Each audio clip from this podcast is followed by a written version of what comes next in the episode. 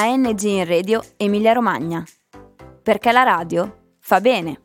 Powered by Radio Sonora.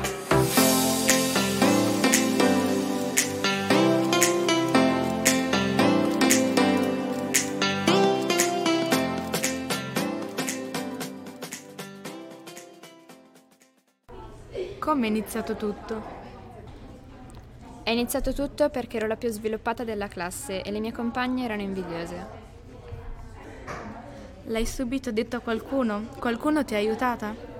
Inizialmente ho provato ad aspettare che passasse tutto, però loro continuavano e per settimane ho persino fatto fatica ad andare a scuola. Tornavo a casa piangendo, perciò sono stata costretta a raccontarlo a mia mamma, che è subito andata a parlare con la preside. Non ci furono provvedimenti da parte della scuola e la situazione degenerò tanto che le mie compagne arrivarono addirittura a spogliarmi nello spogliatoio.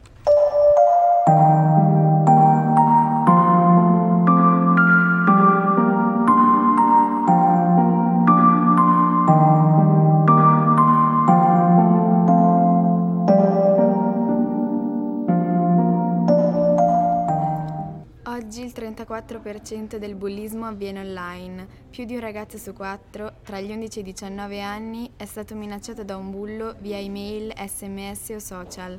La maggior parte dei ragazzi si confida con i genitori, ma è preoccupante che circa la metà delle vittime cerca di evitare la situazione.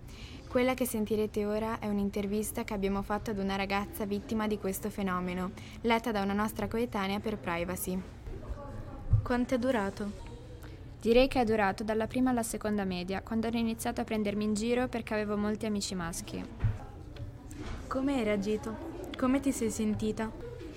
I primi due anni sono stati difficili per me, mi sono sentita davvero triste e diversa dalle altre mie coetanee.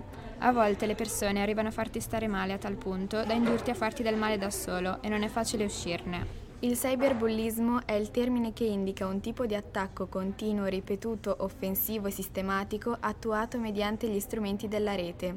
Diversi sono i modi di reagire. In genere le vittime femminili reagiscono al sopruso con tristezza e depressione, spesso denunciando le prepotenze subite e intervenendo se spettatrici di altri episodi. I soggetti di genere maschile esprimono invece più spesso la rabbia adottando però in alcuni casi un comportamento mertoso e complice. Come hai superato questo momento?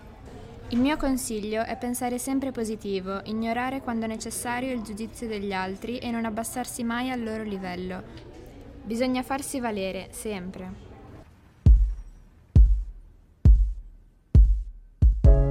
Levo questa spada alta verso il cielo, giuro sarò roccia contro il fuoco e il gelo. Solo sulla cima tenderò i predoni, arriveranno in molti solcheranno i mari.